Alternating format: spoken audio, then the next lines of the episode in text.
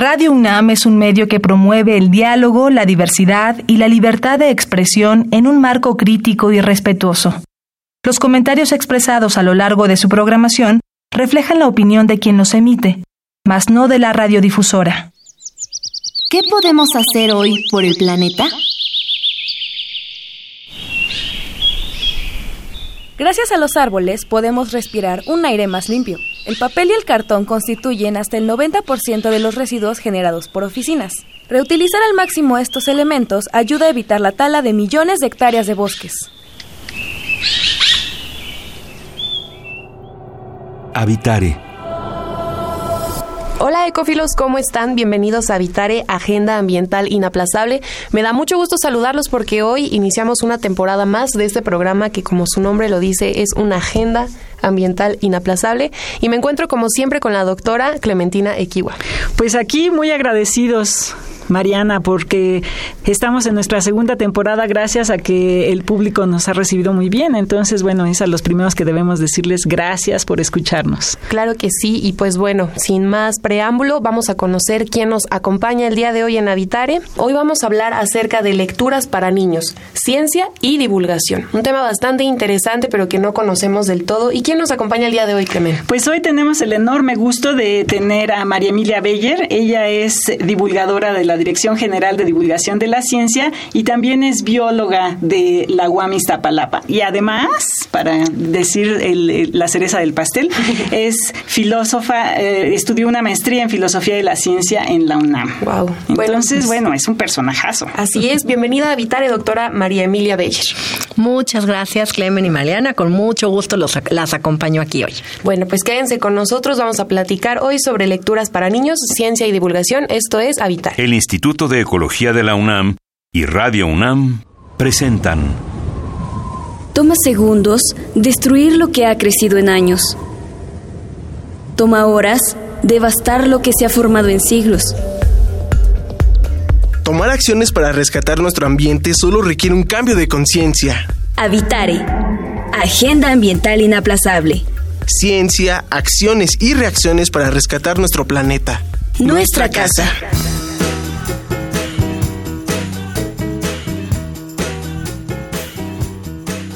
Gusto que continúen con nosotros. Ya les adelantábamos el tema del programa. Hoy nos acompaña la doctora María Emilia Beller y Clementina. Eh, esto de hablar de lecturas para niños, pero sobre todo la labor de ciencia y divulgación por medio de ello. Bueno, pues si, eh, siempre estamos con esta historia del fomento a la lectura, que atraer a los niños. El primer eslabón para que los niños se enganchen es pues con, con la lectura, ¿no? Pero siempre es, bueno, las historias clásicas, los mitos, las leyendas.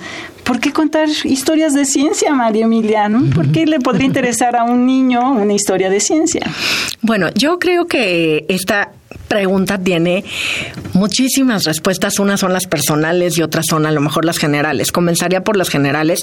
Yo creo que los científicos y las científicas son personas, en un momento dado yo también hice un poquito de investigación, entonces somos personas que ya adultas nunca dejamos de cuestionarnos como niños, ¿no? Como que mantienes esta curiosidad del por qué, por qué, por qué, por qué, ¿no?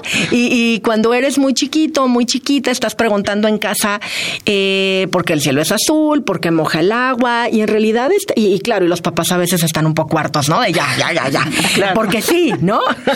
por, lo que sea, porque sí. Pero estas preguntas en realidad son profundamente científicas, o sea, tienen, tienen respuestas que puedes encontrar en la ciencia y que a veces son bien densas y bien complicadas realmente de explicar. Sí.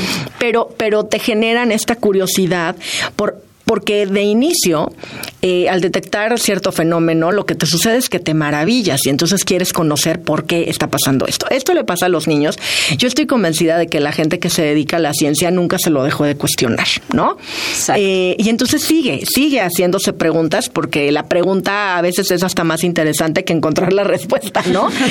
esta, eterna búsqueda pues también alimenta, alimenta las neuronas, alimenta eh, las ganas de vivir, te da una meta y y te ayuda a comprender el mundo. Entonces, yo creo que la naturaleza tiene todas estas historias preciosas, maravillosas y cuando yo estudié biología pues encontré muchas más de las que yo me imaginaba, muchas que no están a la vista, por ejemplo el mundo microscópico, por dar un ejemplo, ¿no? Este, eh, ajá, y todo lo que puedes narrar y entonces esas historias están realmente enterradas, enterradas porque si necesitas a lo mejor pasar por una licenciatura que te permita conocer suficiente para de ahí jalar un hilo conductor que se convierta en un cuento o en una fábula o en una obra de teatro.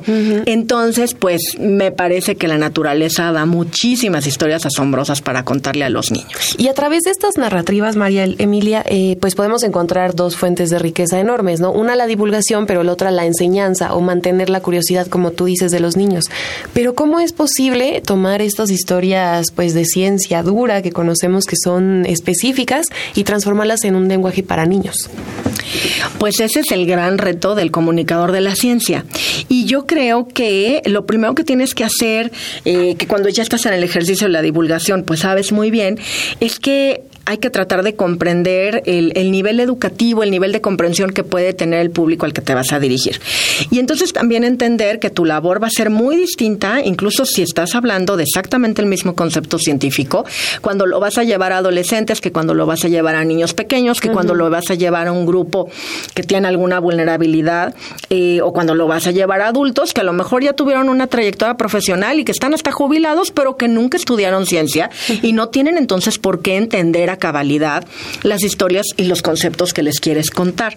Entonces yo creo que la selección eh, del lenguaje tiene que ver con a quiénes les vas a hablar y tener una cierta comprensión de quién es el público con el que vas a tratar de conectarte. Porque además entre tantos temas, Clementina, ¿no? bueno, eso es una infinidad de temas y, yo creo que parte del problema es que no estamos acostumbrados a que la vida cotidiana de los científicos siempre tiene eh, cosas sabrosas, incluso hasta del proceso de, de cómo se hacen una pregunta. ¿no? Claro. Así es, la búsqueda en sí misma. Y, fíjate que yo ahí sí, ahí sí creo que, que a diferencia de la enseñanza, eh, que a veces te tiene pues que contar ciertas cosas y decir, esta persona nació aquí, vivió aquí, hizo tal y ya, y sigamos porque ya tienes como una currícula predeterminada. La divulgación sí te deja decir, no, bueno, sí llegó a, a, plantear esta idea importante, pero antes de eso fue un niño travieso, antes de eso fue una niña muy curiosa y malcriada, se peleaba con todo el mundo en la escuela. O sea, puedes dar contexto a través de la divulgación y finalmente hace más humana la ciencia y al científico y la científica, ¿no? Sí, las historias sorprendentes, ¿no? Por ejemplo, leía yo hace tiempo la historia de un Nobel en un Nobel de Química que había reprobado química. Entonces, quiero saber de dónde fue que, que, el descalabro y dónde se recuperó. Así es. Sí. Y en ese, pues lo que decía Clementina, son tantos los temas y digo, por tu formación me imagino que se te ocurre y la imaginación está a flor del día, ¿no? ¿Cómo le haces para escoger y ponerlos en un libro? bueno, pues ahí sí yo soy un autor un poco peculiar, porque a mí siempre, siempre lo que más me ha gustado son las historias raras. O sea, yo no te quiero hablar de Albert Einstein, yo te quiero contar del día que Einstein murió y le robaron el cerebro, porque realmente le robaron el cerebro, eso fue lo que pasó de origen, ¿no? Entonces, esas historias curiosas a mí me encantan. Entonces, siempre vivo buscando, este, pues sí, eh, peculiaridades, ¿no? Y, y, para escribir libros también trato de encontrar algo escondido, enigmático, sorprendente. A mí me gusta mucho promover a través de la divulgación de la ciencia el asombro. Yo creo que, que nos falta maravillarnos con este mundo, que ya damos de repente todo por sentado y todo por hecho. Y a mí me gusta mucho la idea de que las maravillas de la naturaleza nos puedan asombrar, pero a veces necesitas entre eso que pasa en la naturaleza de manera pues completamente cotidiana y, bueno, y sin que haya un observador, ¿no? Este, y la persona que puede enterarse y maravillarse con ello necesitas un puente y ese puente es el divulgador. Claro. Entonces, pues es traer a la luz estas historias escondidas. Yo soy la desenterradora de las historias escondidas. no, bueno. Porque además es exacto, nada sencillo. Y es que esto que dices, María Emilia, es muy curioso, el decir, el desencanto que ocurre. Yo me gustaría también saber tu opinión, Clemen, porque tú cuéntanos, en México el sistema educativo a lo mejor te lleva a eso muchas ocasiones. Y estamos hablando de niños, ¿cuántos niños y niñas se dedican a la ciencia? Sí, bueno, yo, yo siempre he dicho que los niños son científicos naturales, ¿no? Lo primero que empiezan a preguntar es por qué, para qué y cómo y qué, ¿no? y a retarte como padre, ¿no? Entonces, eso a mí me parece que es una parte natural de los niños. Y ya, pues, moviéndose más hacia la educación media, para mí es el momento del desencanto, cuando le enseñan la parte rutinaria, que la ciencia lo tiene. Claro. De acuerdo. Toda la, la, recopilación de información, pues sí, tiene que tener una, un orden, un rigor, pero a lo mejor no es el momento de enseñárselo a los jóvenes en la secundaria, sino hasta la prepa, ¿no? A, lo mejor seguir en la secundaria apelando a esta curiosidad. ¿Tú qué opinas? qué opinas? Pues fíjate que creo que tu idea es muy buena. Yo propongo a Clemen para la Secretaría de Educación Pública. Ya quedó en este programa plasmado. Sí, claro, porque vienen muy emocionados y luego de repente sí, en la secundaria viene el bajón tremendo cuando de verdad se empiezan ya a enfrentar a las disciplinas de la ciencia, ¿no? Porque ahí es cuando se las dan como materias. Y pocos son los chicos y las chicas que de plano dicen, ay, a partir de esta currícula predeterminada yo me enamoro y eso quiero hacer.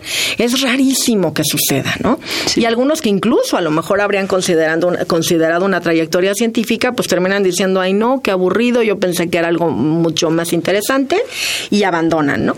Y muchos te dicen, yo sí me quedé porque tuve un gran profesor, una gran maestra, fueron mi inspiración, pero quiere decir que iban un poquito más allá de la currícula finalmente, ¿no? Daban un plus, daban un extra y eso los hacía maravillosos profesores, ¿no? Claro. Eh, y a lo mejor lo que pasa es que lo que está mal de entrada, pues es sí, una currícula demasiado rígida que, que todavía debería de ayudarlos a maravillarse y sorprenderse un poquito más antes de entrar en este rigor, ¿no? Tan estricto que hace que piensen que puede ser muy aburrido. Exactamente. Y pensando también quizá en algunas problemáticas, porque sí hay problemáticas, no esto es hablar del asombro o la maravilla de los libros. Yo estaba pensando, pero no me quiero equivocar y aquí tengo el dato. En febrero de este año, que se celebró el día 11, el Día Internacional de la Mujer y la Niña en la Ciencia, ¿no? Sí. Que es un tema bastante fascinante porque hablando específicamente del grupo de infantes, pues, ¿qué diferencias o si hay o podríamos ver una brecha entre cómo aprenden ciencia las mujeres y los hombres desde pequeños? Fíjate que les voy a contar un poquito acerca de un estudio que yo hice con, con, con Antonia eh, García Ortiz, una de mis estudiantes de, de, licenciatura en biología hace un par de años. Y el estudio consistió en analizar en niños de primaria baja, que es primero a tercero, y primaria alta, que es cuarto a sexto de primaria, en tres estados de la República, cómo pensaban a través de los dibujos que eran los científicos y las científicas de la nación. Eh, tenemos 1.400 dibujos que fueron analizados, además con una metodología que es internacionalmente reconocida, para que tú no digas, ay, a mí me late que en este dibujo quiso decir tal cosa, ¿no? Es decir, hay una metodología. Hay información comparable. Exacto. Y de hecho muchos países han hecho este mismo estudio ya y entonces pueden, podemos entrecruzar los datos y entender cuál es la percepción que tienen los niños de quién hace ciencia en Rumania, quién hace ciencia en Canadá, quién hace ciencia en, Etiopía y quién hace ciencia en México. Sí, claro. Gracias a este estudio. Y lo que encontramos con respecto a lo que me preguntas es que cuando tú le dices a los niños varones que dibujen, que dibujen a alguien que hace ciencia, generalmente dibujan a un varón, ¿no? Este, tuvimos nada más un caso en 1400 dibujos de un niño que dibujó, dibujó eh, a una mujer y es que su mamá era química. Entonces él dibujó uno, uno, Y en cambio tienes a todas las niñas, estoy hablando de los varones, ¿no? Pero en cambio ahora, y el niño que dibujó a una mujer estaba representando a su mamá, ¿no? Es decir, la importancia de tener la cercanía, el modelo a seguir, y pues entonces para él la ciencia la podía hacer una mujer también sin problemas, su mamá era su claro ejemplo, ¿no? Lo veía normal. Y lo veía normal, pero uno en 1400. Y las niñas que, que, respondían la misma pregunta, dibújame a alguien que haga ciencia, eh, dibujaban sobre todo varones, es decir, ellas no se sueñan a sí mismas haciendo la ciencia. Increíble. ¿No? Entonces el porcentaje era muy, muy elevado, ahorita no tengo el dato, pero sí en el caso de las niñas, si mal no estoy, 78% de la población de niñas dibujan varones antes que mujeres. Y en muchos de los casos, cuando sí dibujan mujeres, dibujan a la mujer en segundo y un poco como la ayudante.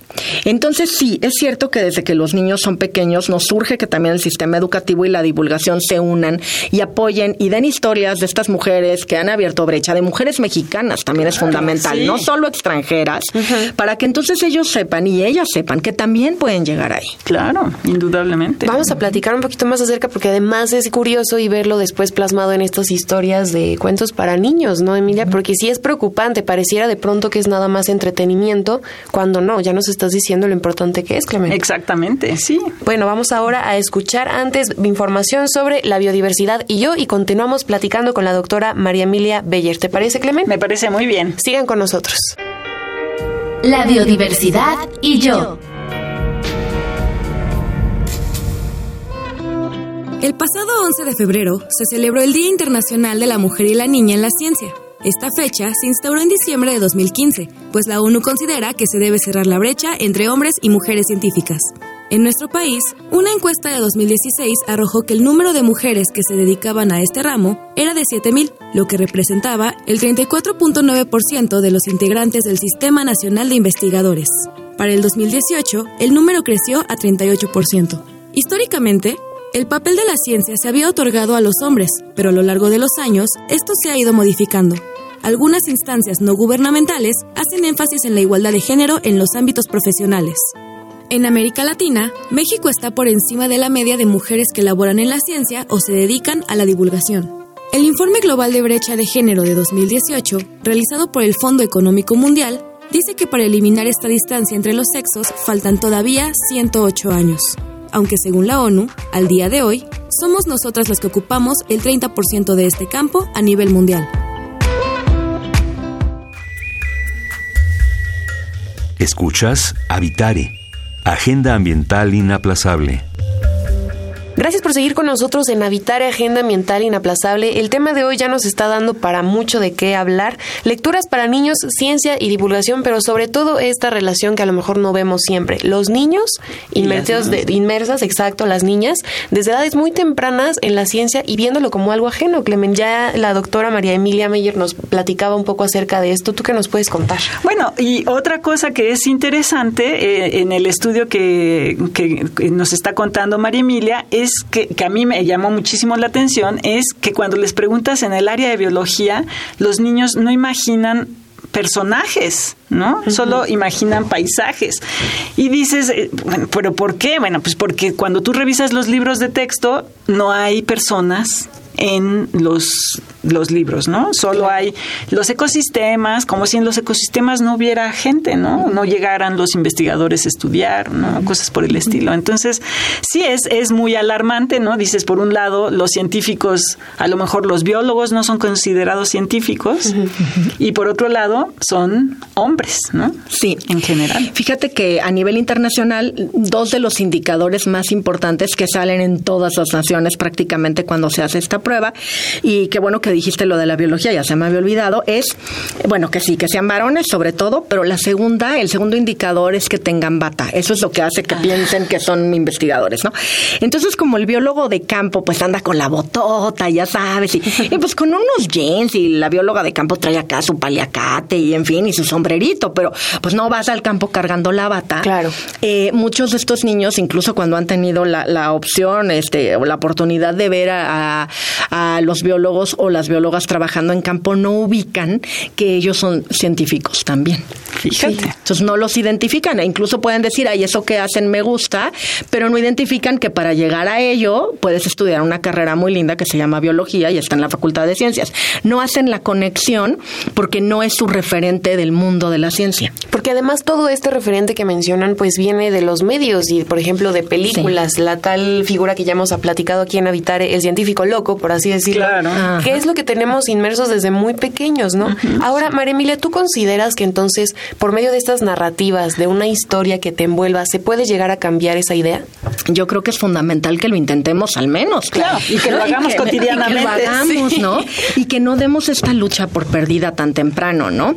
Eh, yo creo que también se debe de hablar y trabajar y, y con los maestros, porque los maestros de hoy, pues fueron niños eh, y que también crecieron con la visión del científico loco. O sea, no es que estén mal, no es que sean malos, no es que sean mala onda, no es que nos quieran tirar este en mal plan pedradas. Lo que pasa es que ellos, pues a veces tampoco han tenido el chance de platicar un rato con un astrónomo, ¿no? De hablar con un ecólogo o de conocer cómo trabaja realmente la mente de un matemático, porque ahí vamos a hablar de somos tan pocos los que hacemos ciencia o incluso divulgación de la ciencia y si nos sumas a todos seguimos siendo muy pocos en esta nación que para que una persona en su colonia tenga acceso a hablar con un astrónomo, bueno, pues a lo mejor no, este, no no va a suceder nunca, ¿no? Y si tú eres un maestro de escuela o una maestra de escuela y pues tu referente también es el de los medios y creciste igual, pues es lo que le vas a dar a los niños, ¿no? Claro. Por eso son importantes programas como este. Exacto. Vamos a invitar a los niños también a que escuchen Habitar y hagan sus preguntas. ¿Tú crees, Clemen, que entonces sí exista interés de la comunidad científica en hacerlo, pero qué estaría fallando entonces? Bueno, es que en realidad los problemas están lloviendo, ¿no? Por lo menos en el área ambiental están lloviendo, hay tantos problemas que pues realmente los científicos si quisieran hacer divulgación no pueden hacerlo, ¿no? O, lo tienen que hacer en sus ratos libres. Por eso existen los divulgadores, porque es una carrera, tiene que hacerse como una profesión, una carrera profesional en la que la gente esté con toda la información y con todas las capacidades desarrolladas para poder llevar a cabo este trabajo de llevar la ciencia a todos los ámbitos de la sociedad. Que ahora es una labor bastante ardua. Cuéntanos, María Emilia, ¿cuántos años llevas tú en la divulgación de la ciencia? Uy, pues mira, yo empecé en 1997 con una exposición para el Museo de Historia Natural que está en Chapultepec. Wow. Pues me invitaron a trabajar un ratito en el museo y me enamoré del museo y ya nunca solté la divulgación. Y entonces, en realidad, lo que he hecho es, pues ya irme profesionalizando, como bien dice Clemen, ¿no? No hay una licenciatura de divulgador de la ciencia, pero sí hay programas posteriores, hay cursos, hay diplomados de reciente eh, eh, creación en la UNAM, pues ya hay posgrados también. Y entonces es así como, pues ya me fui formando, ¿no? Una de las cosas muy bonitas de la divulgación es que dependes del trabajo multidisciplinario, ¿no? Entonces tienes que tener estas habilidades para trabajar con un ilustrador, si eres este un autor o con un cineasta, si, eh, si vas a hacer documentales, ¿no? Entonces eso si si fuera una carrera, bueno, tendría que ser una carrera pues muy ambiciosa que te diera todas estas herramientas, ¿no? Pero a lo mejor puedes hacer salidas y oportunidades para cuando acabas una carrera de ciencia o de comunicación, ¿no? De unir los puntos de vista en algún punto. Estamos intentando hacer algo así en la Facultad de Ciencias, vamos a ver si, si funciona. Fíjate, y es un muy buen ejercicio interesante, ¿no? María Emilia, ¿cuántos libros has publicado hasta el momento? Mm, hasta el momento he publicado nueve, nueve libros. El más reciente se llama Luz Propia y acaba de salir, ese es nuevecito. Bueno, y ese salió brillando. Ese ya salió brillando, sí. Ese yo digo que trae, le digo a Clemen que trae su agenda propia, ese nació y ya sabía que quería ser consigo mismo. Ese llegó y ya casi ni me necesita, ¿no? Este, sí, ha sido un libro muy afortunado porque a la gente le ha gustado muchísimo y finalmente, pues si uno escribe para que a la gente le guste lo que tú les quieres contar, ¿no? Sin hacer spoilers, María Emilia, pero cuéntanos un poquito de qué trata, por ejemplo, este último de Luz Propia. Eh, claro, el de Luz Propia es un libro sobre seres bioluminiscentes y es un libro para niños muy pequeñitos. La idea del editorial y eh, que es Océano y mi idea era que eh, tratarás de provocar estos momentos de lectura para niños chiquitos escribiendo un libro para niños que no saben leer, mm. ¿no? Entonces eso generaba pues estos momentos que a lo mejor son hasta románticos que uno se imagina del, niño, la niña en la cama, la mamá o el papá o el hermano mayor leyéndole un cuento, ¿no? Para irse a dormir. Para irse a dormir. Que acaba durmiéndose primero la mamá. Exacto, todo eso sucede. Lo bueno es que este libro es cortito, ¿no? Y entonces pues sí, narra, narra eh, datos breves de ocho seres bioluminiscentes, eh, pero además eh, quiero comentar que este es un libro que acaba de obtener un premio de diseño editorial de Caniem y la razón es que es un libro lámpara. Porque una de las cosas que yo comentaba con la editorial es que justo esa es la edad de 3 a 6 años, es un reto para un escritor porque justo tu público no lee. Exacto. Pero yo les decía, bueno, sí, pero también es la edad típica en la que a los niños les da miedo la oscuridad. Entonces, a mí me gustaría mucho que si vamos a hablar de seres bioluminiscentes, el libro pueda ser cargado con estas tintas fosforescentes mientras se va leyendo, de tal suerte que al final emita un full fulgor no muy brillante, pero suficiente para que, pues si apagan la luz y dejan al niño o la niña en la camita, pues tenga como esta lucecita de acompañamiento. Hicimos muchas pruebas y la verdad es que el editorial me siguió en mis loqueras.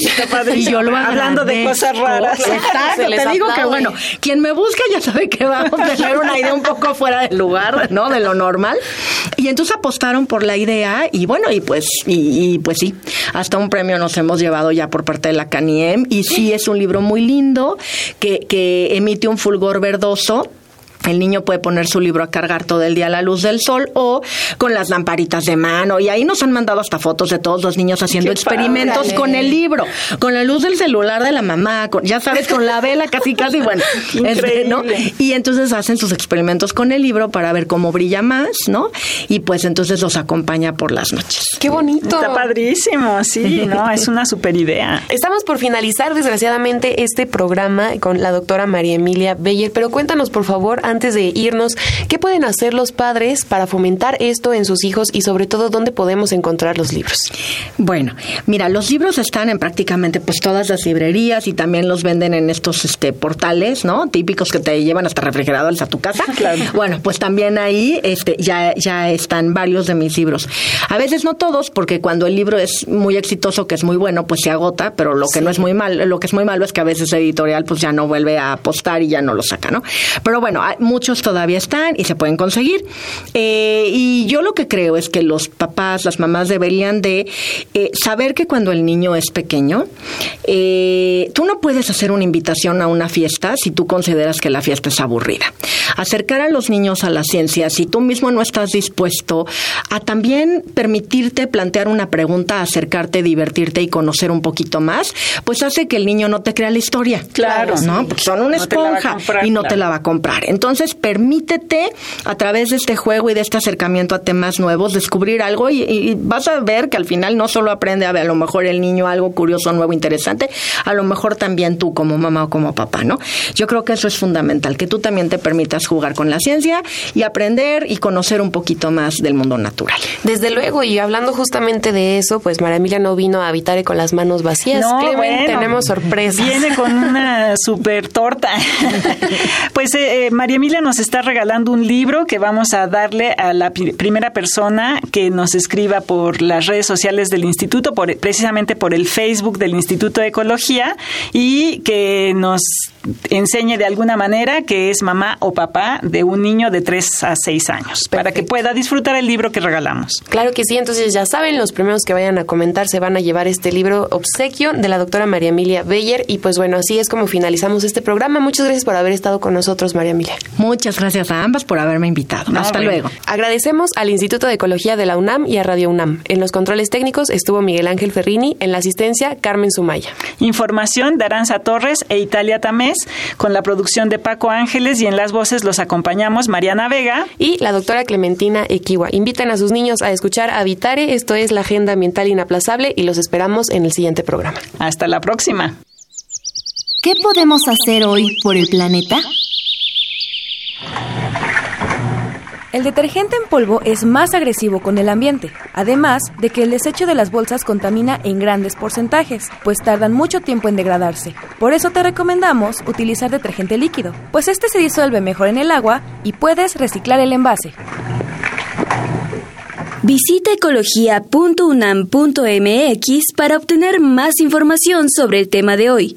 Y si quieres escuchar todas nuestras emisiones, Entra a radiopodcast.unam.mx.